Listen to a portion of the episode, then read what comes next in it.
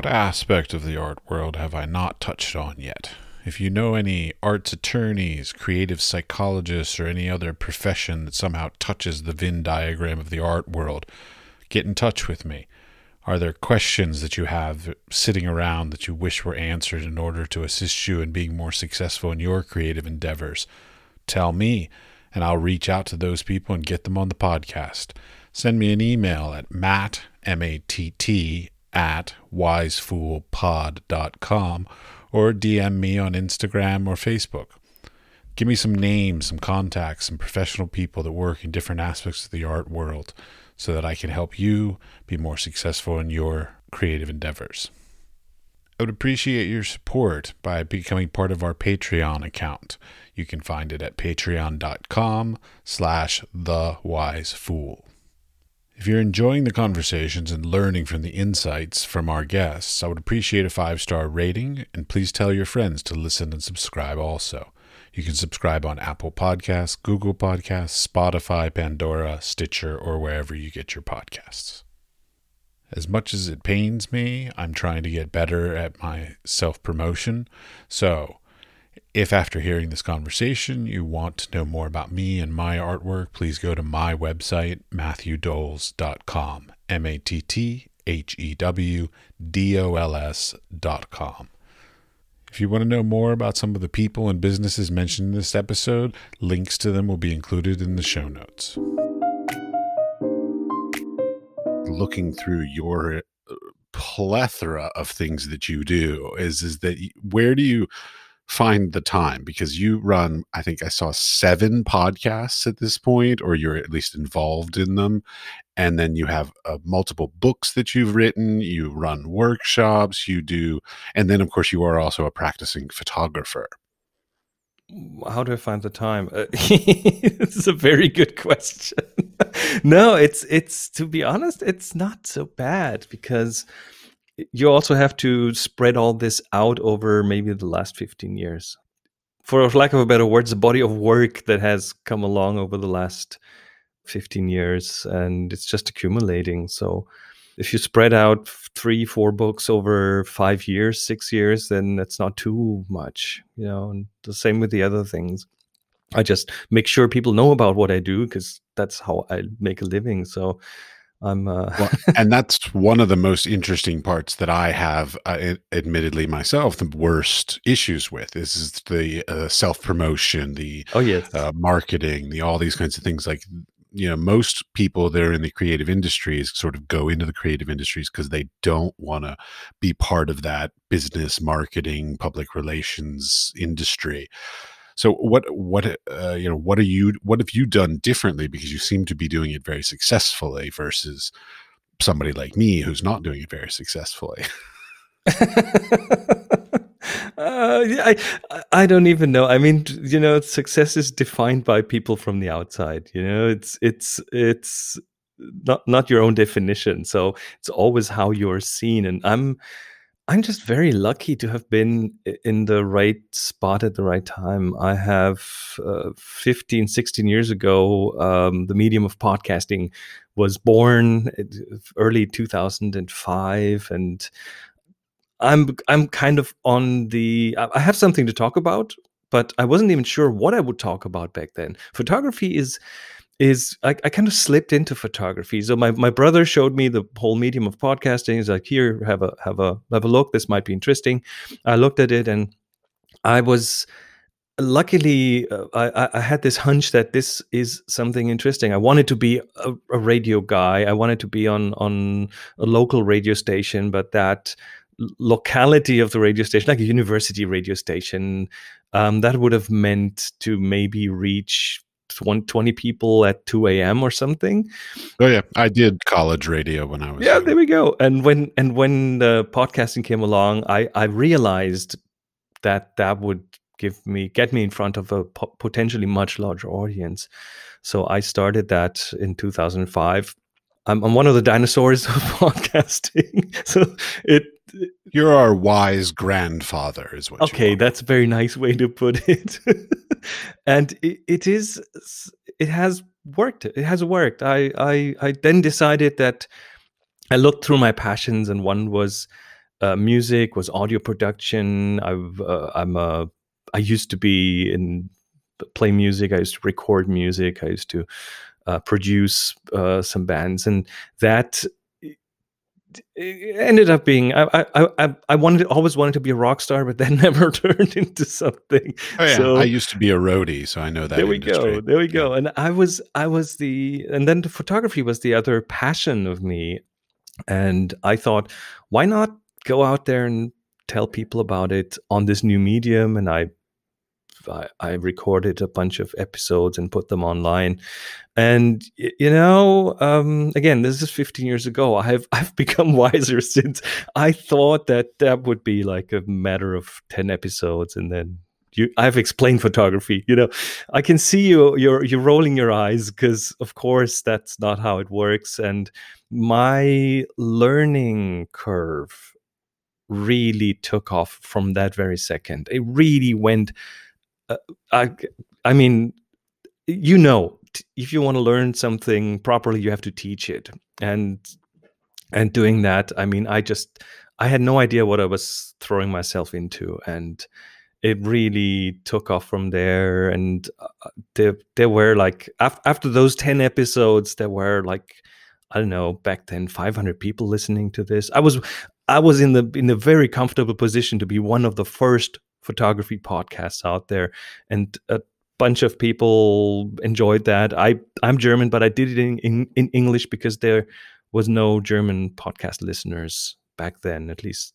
Right, and I'm I'm American, but I'm living in Prague, and I yeah. can never do it in. in this Czech. was a this was a matter of uh, this was a college radio situation, pretty much in Germany, and I ended up getting most of my listeners from the United States, where podcasting originated, and it really skyrocketed from there. Then Apple released iTunes version with podcasts included, and that uh, exploded. It literally exploded the the audience overnight from 500 to 5,000, and then it kept going from there.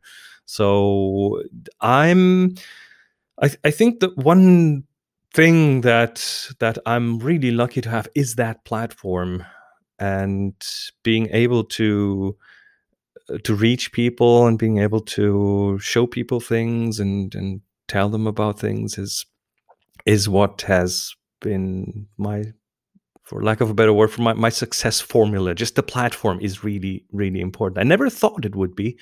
I was always like i mean i'm i'm very grateful that so many people are listening to this but I am also like I never really planned to make this into like a, a podium of sorts because it, it, was carried to me by the listeners. The listeners at, at, at one point started asking, "Is there any way to get a live version of this?" And uh, they they they had to push me into the workshop and teaching area well, actually, I was going to get into that because that that's actually one of the things. You're the first person I've had a chance to talk to who does workshops, which uh, uh I, I, put it in air quotes because there's like different people use different workshops, um, master classes, all the there are different sure. vocabulary for these kinds of things. So I've often looked into doing workshops because, of course, I come from an academic background. I am a professor. I would hope I could actually work run a pretty good workshop if I ever organized one. But what what's the nuts and bolts and the logistics? Because I mean, to me, there's this weird sort of barrier of entry that you can't. It as a, a person who's thinking about running a workshop or a master class or anything like this, you actually need, to, or I, I believe, and keep in mind, this podcast is called The Wise Fool, and, and I make many mistakes and, and wrong about many things. We all do. okay. But I believe that uh, you, you, all, you sort of almost already have to have a following or a network or a group of uh, community of people that already appreciate, like, collect, whatever your work in order to be able to run workshops easily. Is that true? It does help, yes. I mean, the the being able to get the word out is really is really key, I think. And so finding a way to do that and if i mean in these times there are so many people who have probably have the time to start a podcast or something the the, the barrier to entry is very low to making something like that of course you have to kind of find find it in yourself to go out there and talk about it because the promotional aspect is i mean that that's what scared me initially because i'm me too. I'm not one to toot my own horn. I had i had to learn to do that and i had to learn to realize that people don't mind. I was i was always under the impression that if if i tell people to, there's there's this there's this this saying in germany um, that would translate to something like praising yourself stinks.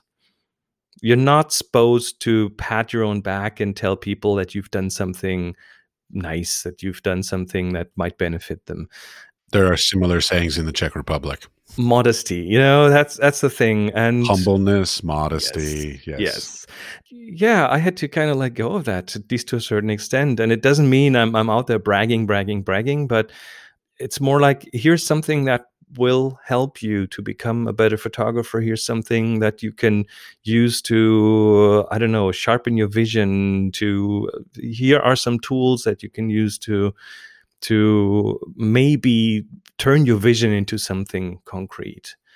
And having learned that over time has really benefited me a lot. So when you put together a workshop i mean at this point it's kind of hard because like i'm i'm asking you to sort of reflect back on let's say the early days of mm-hmm. trying to do these things mm-hmm. because at this point you have a well established workshops running sort of ongoing throughout the years uh, and and you already probably have a good network of people from the podcast to be able to you know put feed into that but like what were some of your initial fears because what i'm thinking about is is the listener who is thinking that they could create a master class or a workshop yeah, for them, yeah. themselves like what what were some of the things that worked well and also some things that maybe you made some mistakes on that you might help somebody else to to create these kinds of things uh, I think the first thing, and I had it really easy in the beginning. Okay, let, us let's, let's take a step back. First of all, when I ran ran my first workshop, it was one of the scariest things I've ever done because Great. I love hearing that. It's good. Yes. Because because I was lucky that before that in another job I had done, done some teaching so I wasn't I was uh, uh, used to standing in front of people um, which helped. But I thought that I I'd have to have everything ready, finished, done the moment I announce something, but that is of course not the case. So my my favorite my favorite quote i don't even know who's who that's from is jump off a cliff and build your wings on the way down right. which is which really has turned into a philosophy because when when i announce a workshop i need to let people decide i need to give them time to decide. So it's not that i'm announcing something and then 2 weeks later i'm doing it. It's more like half a year or more between the announcement and the actual workshop. So that means that i have time to to flesh out the details of this workshop. I will announce a, a photo tour or workshop with an example itinerary, with a with a overview of what we're doing, and then uh, if it turns out to be a popular one, or or if it only has five people coming, that then I still have those six months to put details in that to really think about how I'm going to do that didactically and so on. Well, actually, quickly, so uh, you do what I would define more as like photo tours. So you choose a beautiful destination. It's both. It, oh, okay. It, it is photo tours. So I do photo travel. Well, not now, and probably not for the foreseeable future. But um, that is one of the one of my uh, the, the financial legs I'm standing on is the photo tours and i also do local photo workshops which are the photo tours are are to bring people to to destinations to give them the experiences and to learn something in the process. There is some teaching aspect to the photo tours as well. All i wanted to know was like what what size do you do? So like are these 10 20 how many yes, people are yes, involved yes, yes. in in that in that ballpark. Okay. uh, we're not we're not talking 50 100 people something. That would be unmanageable. Well it had to it, it would have to be something completely different. I mean i i know of I know of podcasters who go in front of an audience of 1500 people on a stage and then it's more of a lecture kind of thing. but I need the interactivity. I need to. It's a one-on-one thing in the field, and it can be anywhere from five to 25 people. I mean, the biggest one that I have personally done was in the range of 25, but that is stretching it. Yeah, that's a bit tough. I mean, yeah, yeah just yeah. even even in a academic classroom 25 oh, yes. would be a bit tough for a studio class. Oh yes. I mean uh, everyone is uh, you, you, you need to stretch your time between everyone and uh, there's a in the field there's a lot of one-on-one a lot of like let me look over your shoulder. Let me review something right on the spot. Let me give you a few tips on how to find the shot in this scene and so on. And but then there's the local workshops which are more I'd say more, a bit more classroom time, lots of hands on still. I mean, because that is really important for me. Do you still work in the dark room? Um, I do. I'm not not a lot of printing though. It's more on the development and then the hybrid workflow side. Um, we do have a dark room. We have three enlargers. We have a nice four x five Beseler. I managed to buy that from a German photographer who wanted to get rid of it. So um, I'm glad that I did but we do here in the house and when i say we i mean monica my partner and myself we do film photography from the smallest to the to the larger formats um, so yeah darkroom is uh, definitely a thing. It's a rediscovery. Back in i think about 10 years ago we rediscovered it coming from from that background. And i mean i don't have to tell you that the film photography is probably the best teacher you can have Oh yeah. Just the, I mean the uh, the amount of variables and the amount of time and the amount of sort of you know like nuances that you have to put into like film choices and developer combinations and all these kinds of things like it really teaches you very very well about how the camera works and how the development process works and even the printing process you know different papers and the warm tones versus the cold tones and all this so yeah exactly. I, I was i was raised on that yeah I'm by the way, I'm 46. How old are you? I'm 50. Okay. So then you're we're in the same genre of uh, decades of learning photography. Right. Right. Okay. Which actually brings up something I generally ask everybody I have on the podcast, which is sort of how did you even get to becoming a creative person? So, like, were your family creative? Were teachers that influenced you? So, a relationship and experience in your life? Like, how did you even get to creativity as a as a job or as a passion? I think a lot of that comes uh, down to an uncle of mine who is an artist. Uh, he is a jeweler, but he really like caters to a very artistic clientele. So he's he's he's one of my role models there. But I also had all the freedoms to explore the creative side. I was never forced into anything very early on, I when I when I expressed an interest in, for example, learning to play the piano, uh, my parents got the piano from my grandpa's house to ours, and uh, so I was uh, trying that. I music was a very important influence for me. I played the drums, I played the bass guitar. I'm I've been doing this forever almost. And where were you raised? In Germany. Okay in in the south of Germany, and Your my English parents. is amazing. I, I used I used to work in the IT industry for uh, f- almost 15 years, so Okay. that got me to the states, to lots of places. So yeah, that was that that, that was that was a positive, definitely.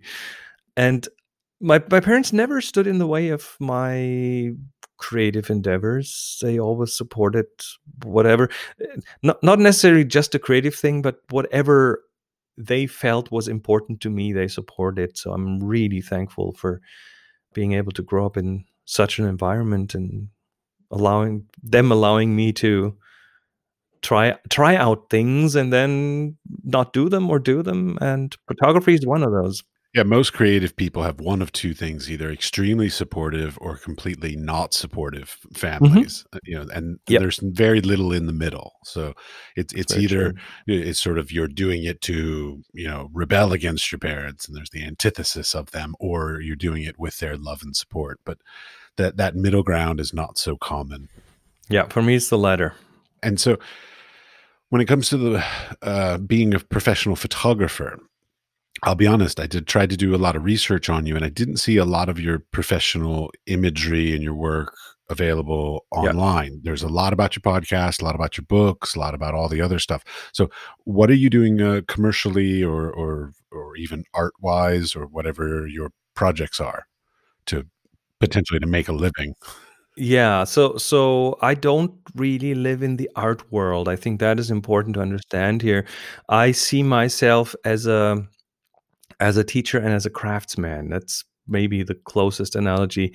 My thing is I try to remove the voodoo from the photography world. There's too many charlatans out there who try to sell people the next snake oil, and I try to take I, I try to I want people to go through the world with an open eye, with a like with a sharp mind, with a critical thought in their mind.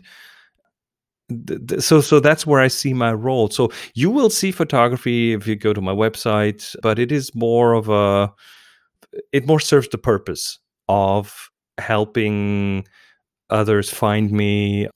You know, photography is an art, but it's also like a craft and it's also a science. And And a little magic. That and and a little magic and and it comes it, it, where it comes together i try to be where it that where all that comes together because i think i'm i'm good at explaining things. I'm th- i think i'm good at helping people understand things. I think i always i always ended up being kind of a translator between the worlds like when i used to work in the in the industry in the in the uh, IT industry I used to be the translator between the technical people and the marketing people because they never could speak the, the same language. So I was the I was the the conduit in between. They still don't speak the same language. Exactly. It is, is- so so I I try to keep my legs in both fields. The same in music. I ended up not becoming a guitar player and a singer who's like the front man.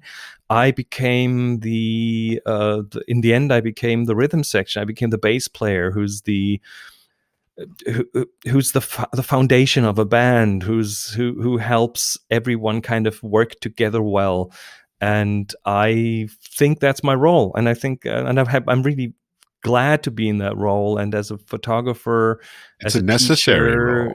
It is a necessary role and i'm happy to to pick up that role and to fill it All right. So, what do you feel about the state of sort of the photographic educational system? So, like academia and all that kind of stuff versus basically because what you've done is you've uh, opened up that that barrier to entry, that need to go to X Y Z school or whatever else, and you've offered up a lot of that knowledge through your podcast, so sort of making it, it, it- Do you believe that that's helping the academic structure or trying to reshape it come the future? I I think we're looking at some parallel developments here. I'm, I'm I do not live in the in the academic world, so And you're probably better for it. I, don't know. I don't know. I mean, on on the one hand, I have this this slightly jealous look at the big artists and the whole. There's a whole glamorous thing about this world. Looking at it from the outside, Uh, you're shaking your head, but looking at it from the outside, there is is something about that. There used to be something about it. It's going. the maybe, the- yeah. I mean, I've been in academia for 20 years and, and it's, uh, it used to be something great. It used to have its ivory tower. It used to have its prestige. It used to have its uh, security, you know, health insurance and retirement plans and summers off and all this stuff.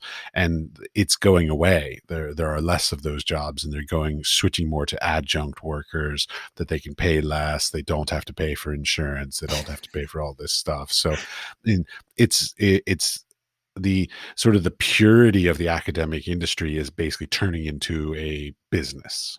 And I'm also not part of that world because I don't even have a degree. I've I've really pulled myself up on my own hair, so to speak. You know. Yeah, uh, which is ridiculous. One of my favorite professors that I actually had at a at an art school and didn't even graduate high school.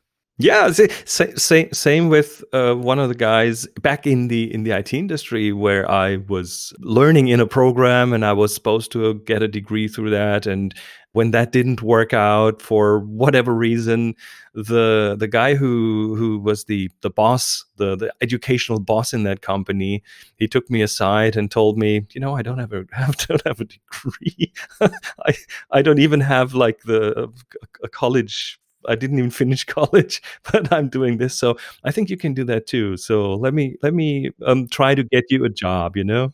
Yeah, well, these days it seems a lot more acceptable to basically that somebody is simply talented at something. Yeah. In the old days, there was that need for the, you know, d- diploma on the wall, pedigree, certain things, and of course, academia still holds true to that as a general whole that you do need it especially in places like Germany. I mean, this is really the is it? without a without that piece of paper, you you used to be nothing. But it really has changed. And so so back to the question, I think we are really looking at two parallel developments. There are two parallel worlds, the academia and the yeah, what would you call the other side? I don't even know. Well, it's sort of uh, self-driven learning. Is yeah, sort of what it is. And, and and especially nowadays where you have all the world's information at your fingertips, and you have so many people who. I mean, yeah, the podcast world, we have hundreds of thousands of podcasts out there. And yeah, there is a lot of bad stuff in between, a lot of you, you will always find that um, it's the same looking just just 20 years back in, the, in desktop publishing when the software came out that would allow you to make a flyer the most horrendous things happened to uh, happened to us. And uh, then a new breed of artists emerged from that and and rose over the over all the what's the word chaff you know? And it, it's it's the same the same is happening in other fields where you don't need to go through that gatekeeper anymore you can just grab the opportunity you can reach an audience and as good or bad as, as that may be uh, in in total but you will have individuals rise over that and and come out i've and I've I've seen both worlds. For example, on the on the on the on the writing side, I have a few books out there, and I've seen the self-publishing world. I've tried it, I've worked in it, but now I'm also working with a publisher, and which is a gatekeeper, right? And they're helping to raise the quality. They are making sure that there is a there's a, there's commercial viability for what you're doing. Are you still working with Rocky Nook? Uh, yes, I am.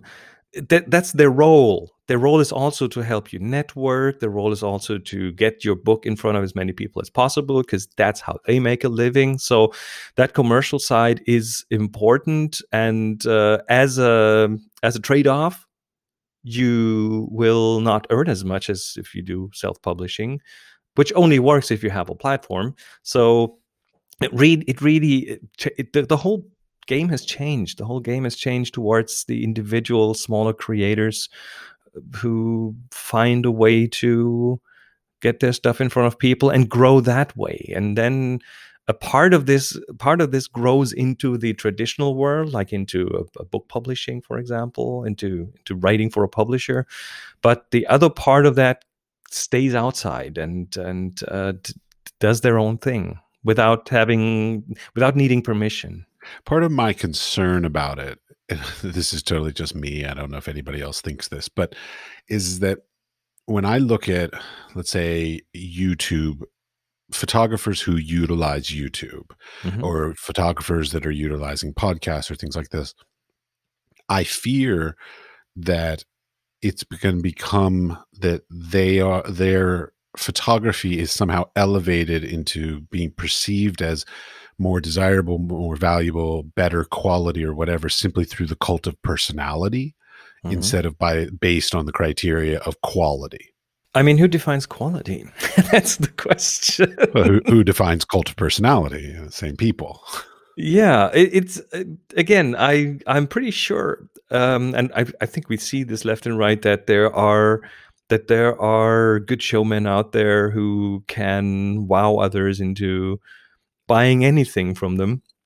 and uh, we, we've seen plenty of those but we've seen plenty of those all the time in history everywhere that uh, some, someone finds a platform and then it, it, depends on their intentions. Do they have good intentions? Do they have bad intentions? Are people going to find out that they are fooling you? Or it I, I think it's a normal development. It's just it's just accelerated by the internet by being able you used to have the snake oil salesman on their cart going from village to village and you wouldn't really know what happened in another place of the world. Now these people have a bigger platform. And a faster platform. And a much faster platform but the the basic mechanics the basic underlying mechanics are still the same. I don't think anything there has changed well, the one thing that I do feel has changed is that the the internet has created a a literal record of everything you've ever done or said or expressed, uh, you know, you, through your your tweets or your Instagram feed or any of these kinds of things, or even just your emails if for some reason somebody hacks you and finds them. So like there is the the the slight fear of like you don't want to say the wrong thing or write the wrong statement or whatever because it's sort of etched in stone. Somebody can always find it. I don't think well yes yes and no. I think yes you're right there is a there's a record but I've tried to find some very specific things that are not on the internet and uh, that that are from like 30 years ago that just no one put ever put on there.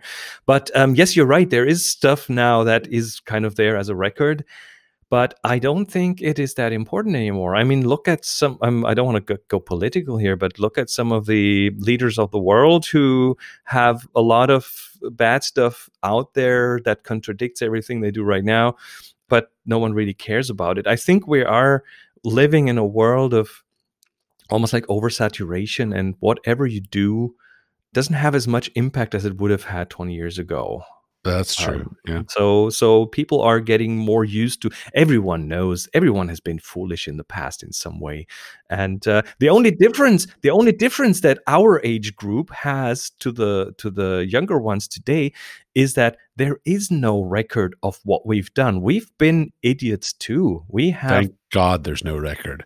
and I'm happy that there is no record of most of what I've done because if there were I, I don't i don't think we can really see and judge how this is for the younger generation and i think they are getting much more cool about a lot of the silly stuff being out there yeah i and this may just be a thing that's in within me because like when i was in my youth i probably hurt my career and did a lot of damage to my reputation and things like this through saying the wrong thing, being, you know, doing the wrong thing, whatever. And so I'm at this point because of all the, things that I've, I have caused that created bad things in my life that I'm fearful of now putting things on social media and causing mm. bad problems.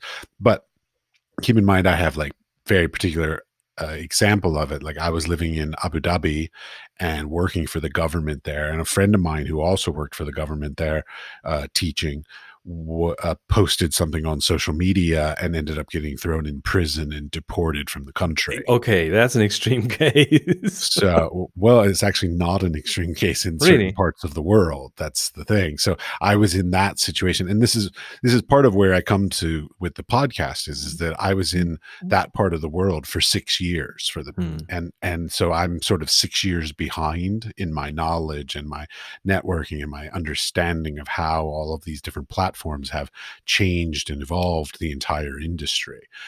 And of course, uh, if you're if you're looking at some of the world's political developments, there is of course a danger that whatever is out there might, if there's a regime change of sorts, might be used against you in the future. So yes, I'm I agree with you that from that perspective, we are uh, in a different world for sure yeah, I try to stay away from creating any sort of politically mm, perspective works. Like I don't make artwork that has any sort of political yeah. position. Really, self moderation is is a thing. Yeah. Oh no, no, mine comes from I grew up in Washington D.C.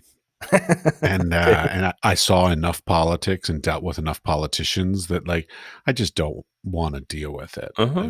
Fair enough. Too, yeah, at 17 years of growing up in it, it's just it's not interesting to me. But also, my father's a priest, uh, I don't ra- reverend, whatever you want to call it, and so I also generally don't try not to engage too much in religious ideas as well. Mm-hmm. Yeah, I understand. well, because as as much as they're attractive to certain sects of, of society. So like if you if you choose to be political the people that support that political ideology will support your work. The same thing if you you know choose to be religious the people of the same religious belief will also support that. But for every door you're opening you're also closing exponentially other doors. And that's sort of that PC-ish kind of like we don't want to offend anybody kind of thing that seems to still be a little bit existing in the world yeah, it, it it is. I mean, luckily it is. I, think I think there are there are certain things that we are losing over time, and uh, and and while I try to get rid of some of my modesty to be able to allow me to talk about what I do and and and advertise what I do, it also of course changes a lot of the discourse a lot of the way how people interact with each other. So everything has two sides i guess. Have you had any missteps? Some things that you did and you're like oh please don't i encourage everybody not to do this thing. I think one of the areas that, that okay so it, it, i I don't, I don't think I'm I'm a good model for for everyone because my the way my my path has been very very different and very specific thanks to me having this this platform and being able Absolutely. to talk to so many people. No, no, this is, of course this is only your personal experience. So like it's not meant for everybody. Sure, when when it started, when I when I started this, I had this initial surge of support. I had this initial surge of listeners, which came from, well, first of all, there was not much else there in terms of podcasting about photography, about free teaching out there. So um, that gave me a lot of. That made me more important than I thought I really was, or than I, than I thought I, I should have been. And that resulted in amazing opportunities. I got again, I got pushed into the whole teaching thing by my audience. I I did this first workshop in Germany, and people from all over the world showed up. There were Americans traveling to Germany for a workshop with me, and I I think the the, the big failure was to realize that it's not always going to be this way. So you know, if you have success in an area, and which which is kind of this free occurrence, overnight success kind of thing. Most real overnight successes take 10 years to get there. You know, it's it's not happening. It just looks like that from the outside. And after this initial wave of support, and I, I did a US tour the next year, I uh, with with all sold out workshops and things, and I I expected it's going to be like that, but then it, there's a, there was a dip when the whole podcasting thing. I was going to say, give us some years on this. Give us a okay. We're, we're talking we're talking 2005 when podcasting came along. I started this. Um, I did a initially I did three episodes a week, which was a lot. I get this audience growth, the exponential audience growth. Everyone now knows what exponential means. And initially it really skyrocketed. And it was it was it was a very very comfortable time you know? You lean back and you just see the numbers growing. And i did these tours and workshops and everything was great. But then after let's say five years well 2008 the the economic uh, breakdown happened and that really killed the business almost entirely. I mean i got i got a lot of people who had signed up half a year before called me and said sorry i have to cancel because i i'm losing my house and things like that. So uh, it was really uh, the dip was very very very obvious. And and then yeah it took its time to step by step come back up and and get to something that is nowhere close still to that early time. So the tours do not always sell out. There is there are tours who I, I do with five, six people as opposed to 10 or 15. and that is the norm right now and then, then that's completely gone now because of the virus so right um, we are hopefully just gone for the moment well but also what what taught me uh, what, what, what i what i what i learned during that time was t- during that time after 2008 was that I need more legs to stand on. I need more um, areas that I um, I need to spread out, and that's luckily where the whole film photography side came in. That's again pure luck that uh, well a mixture of being out there and being visible, but also the luck that a publisher, German publisher here, big photo book publisher, became aware of us here doing the film photography workshops and they asked me if we wanted to write a book and that's how that first book came along and that's how the contact came along and the the several books came out of that and several translations came out of that which again is that mixture of being out there and uh, giving others the opportunity to see you. So the the promotional side have a good website have yeah be be be on other podcasts as well. Yes thank you for your time. Oh totally. This this this is the most important thing for me that i out of that big dip i learned to have more things out there and i do the photo tours. Yeah that's not working anymore. I i'm i'm able to move some of my local workshops into an online format so we're doing like web web webinars and video based workshops these kind of things at least i'm trying to but the the whole economy is going to feel this so hard that a lot of people will probably not even have the the means to to participate in these things. So. Well, see, it's interesting. I have a maybe a bit of an optimistic perspective on this, but I try to be optimistic, even though, quite honestly, I'm not. But I feel like because of this sort of life threatening occurrence that's going on, this pandemic that's going on worldwide, I believe a lot of people are going to reevaluate their lives and they're going to say, "Oh, you know what? I hate my job. Why do I still work there? I want to go back to school." Or this job that I've been doing for however decades whatever is it's not giving me any personal satisfaction and quite honestly I could get a virus tomorrow and die. And so there's going to be a lot of sort of self I believe there's going to be a lot of like self reflection where people are going to turn to the sort of passionate parts of their lives, which I believe will be more creative things. And so for so therefore things like some additional workshops, master classes, you know, these tours, academia in general, I believe in the next year or more will start to tick up. There, there will be more interest in uh, basically trying to find a, for that people want a happier life and I'm, yeah, fully agree. Uh, and I think us creative types, we uh, are, at least if I look at myself, I had to reinvent myself so many times over the years that it, this is not that unusual. This is, this doesn't, yes, things will change, but change is a good thing. And I, whenever change is painful, it usually means that I will emerge on the other side being with new learnings being stronger, uh, having having had to think really hard about something, and maybe coming up with something. It's always always worked. I don't see any reason why it shouldn't work again. Yeah, I mean the, the idea. I still think the workshops are are they have their benefit in the the community for sure, yeah. but I find it difficult. Like I've only in my lifetime, I've only participated in two workshops. One of them was spectacular, great fun, but it was a fluke. I, I feel in many ways, but I was also very young. I was probably 27 years old when I did it, and then I did participate in another one that did, let's just say, did not quite go as as hoped. Um, but and and the the thing that I you know I want to say is I don't believe that the person who coordinated the workshop is at fault for it not going to my uh, expectations.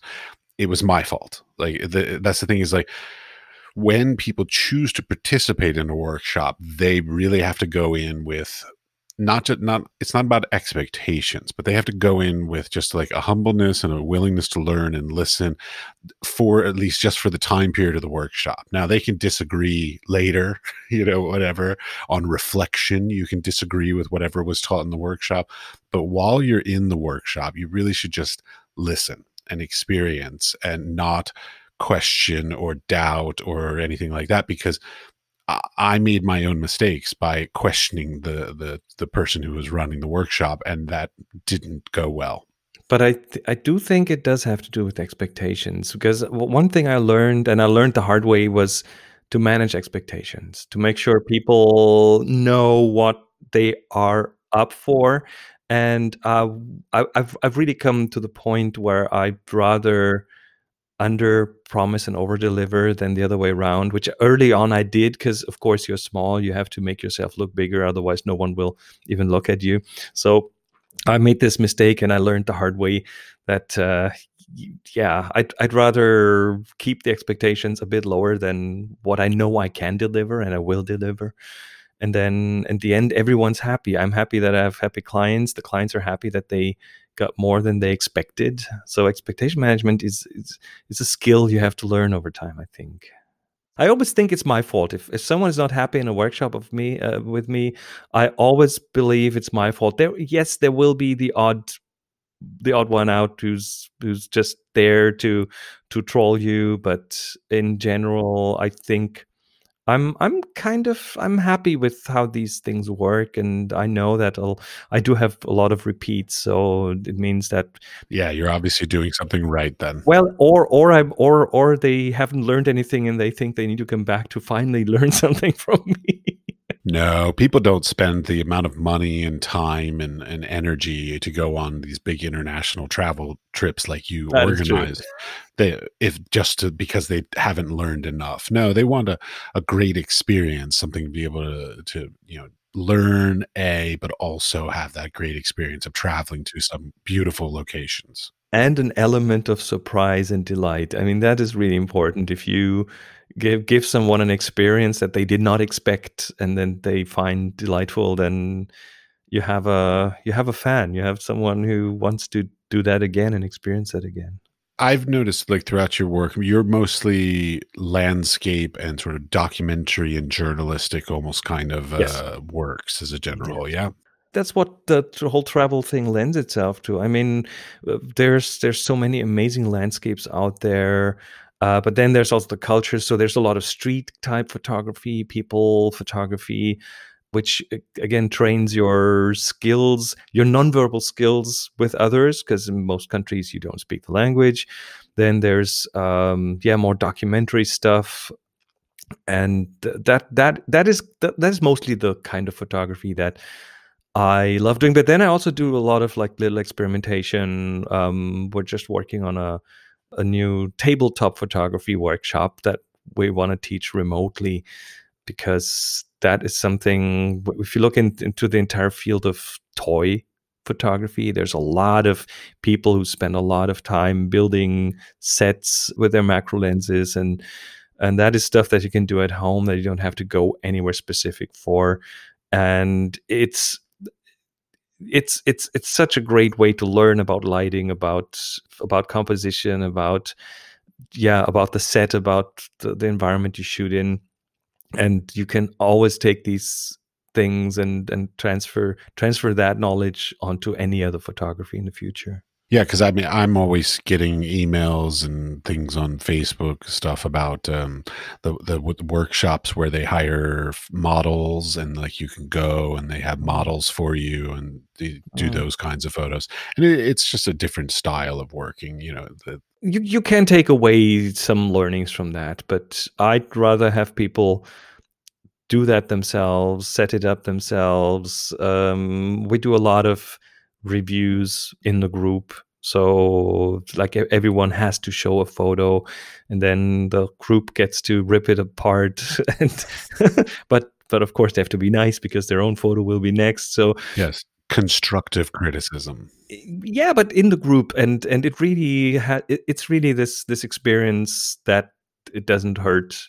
It's it be it's the experience where you learn to to go out in this world it's it's the promotional aspect you know you you you are there you show a photo you have to you're forced to explain maybe and it kind of leaves people with that feeling of of being able to to do that and to fend for themselves out there. Well, see, now maybe that's part of the like online self learning part that they that a lot of like young photographers aren't receiving is that critical feedback that um, oh yeah you know they, i mean they may be gaining all the knowledge and they may be incredibly skilled and very talented but they're not getting that feedback from peers or, or, or mentors, but they're also not sort of um, toughening up their skin, you know, because like like getting yes. that critical feedback also sort of builds something in in the the creator to be able to withstand that uh, onslaught of critical feedback that you will get the rest of your career. I, I think if someone came up with, let's say, an online platform of sorts that would really get this this criticism part, this constructive criticism part right, that would probably be the business the the business to be in because I mean we we know the platforms whatever wherever you put your photos if it's on Facebook or on Flickr there's always this comment thread underneath and most of the th- most of the comments you get if any at all is like nice shot yeah and pretty up, and that's it. And and turning this into something more constructive and fostering an environment where you don't just want to receive the critique but also give the critique. If if you manage to find a way to do that and to get people to actively provide critique, then they will find out that that's how you learn about photography by critiquing others. And uh, if someone came up with a platform like that, I'd love to be part of that. well, like I do online reviews for lens yes. culture um, and it's a very interesting structure that they built up because it's anonymous so uh, uh somebody submits a portfolio and then there are hundreds of different reviewers all over the world and we get to choose who, whose portfolio we think we could give good constructive feedback to mm-hmm. and then we do it and they pay us for it and it's sent to the producer of the work anonymously, so they don't know who wrote the criticism.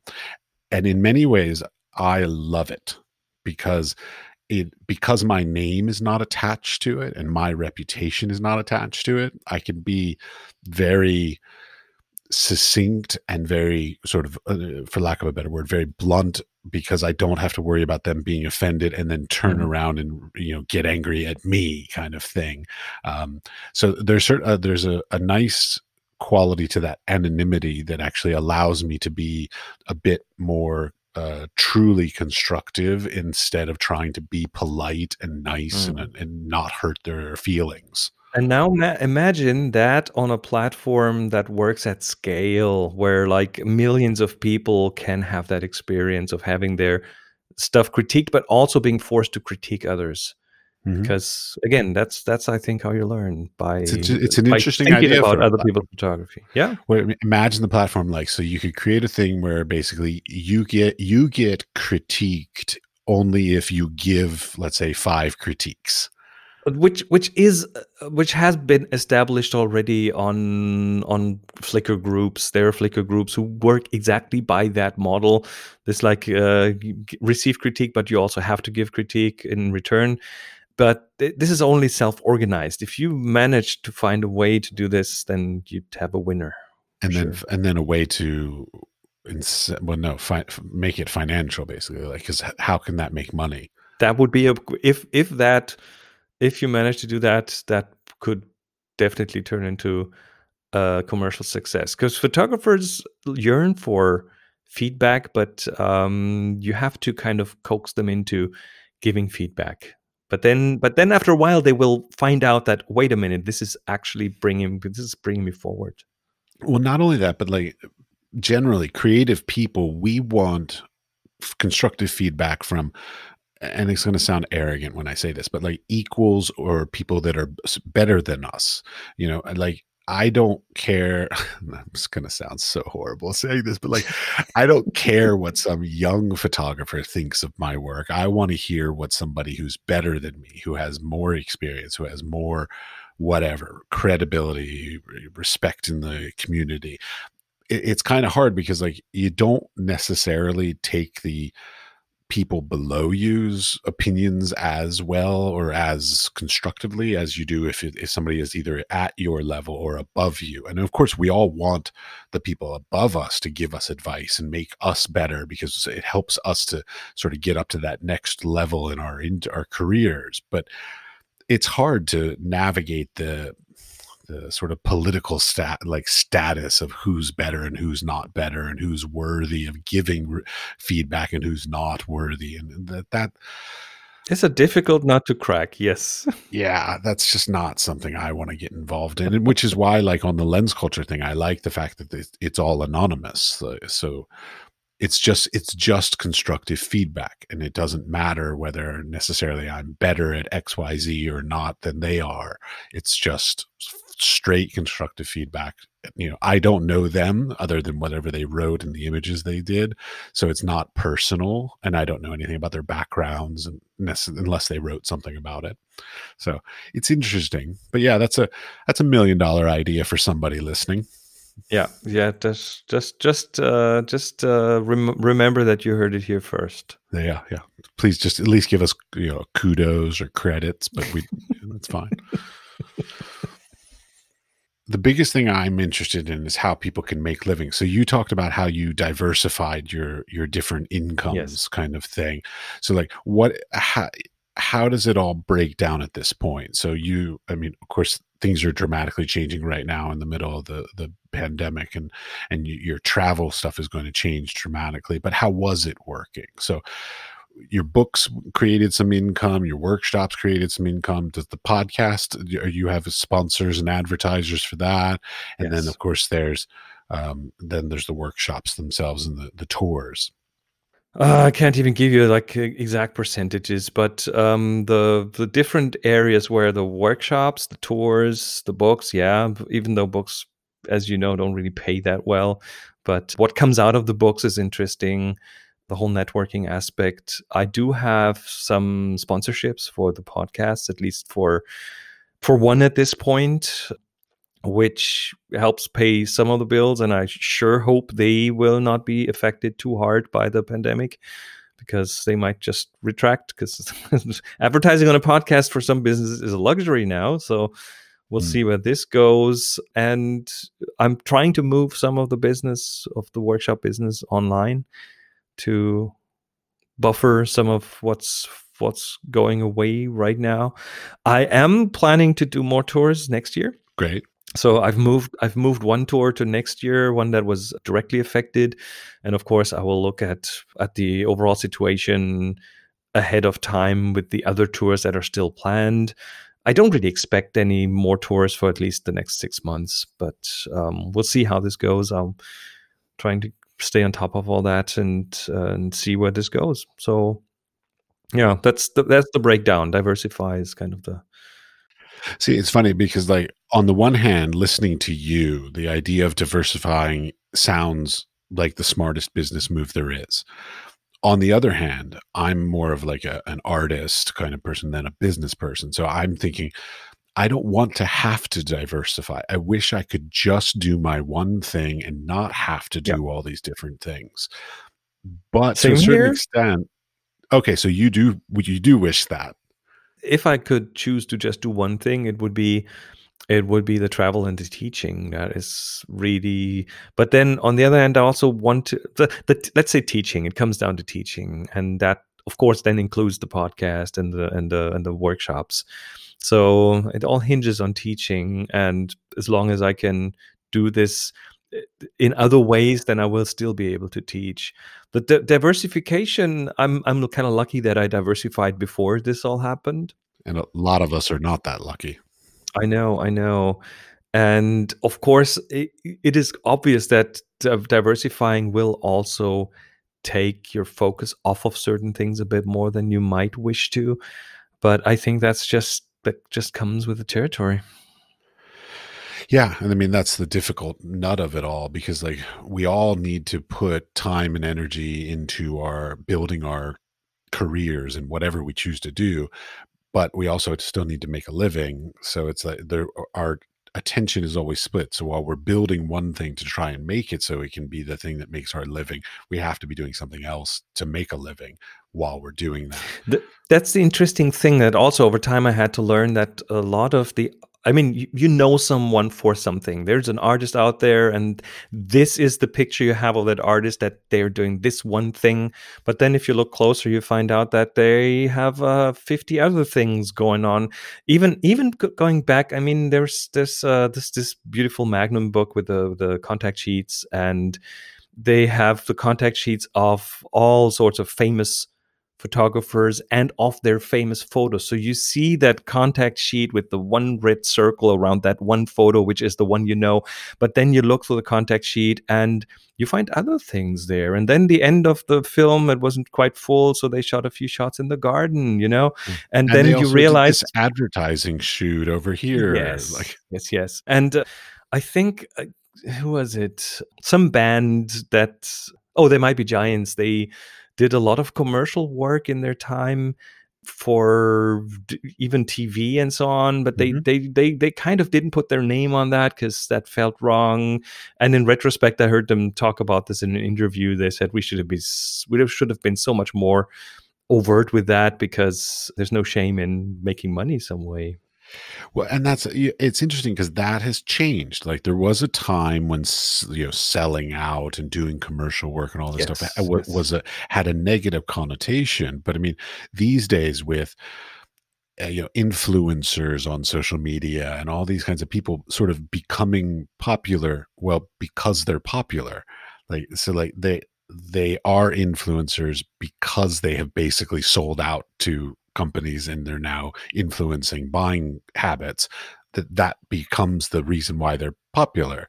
So like this whole idea of selling out and basically working for a living and doing commercial work and stuff like this has become less of a, a, dirty secret in the industry and it's becoming a more of a, a state a badge of honor especially now in the in the pandemic time when you look at just just look at the usual suspects the um the, the the, the late night shows and they have all moved to doing those from home. And if you look at what Stephen Colbert is doing he's in his garage in his sweatpants doing something. And and we we are much more open and and ready to understand that all these people that used to be put on pedestals are just like you and me and they have a regular life and they have to brush their teeth in the morning and and it's it's I, I think there's the whole perception changes or has changed has already changed and now it's changing even faster.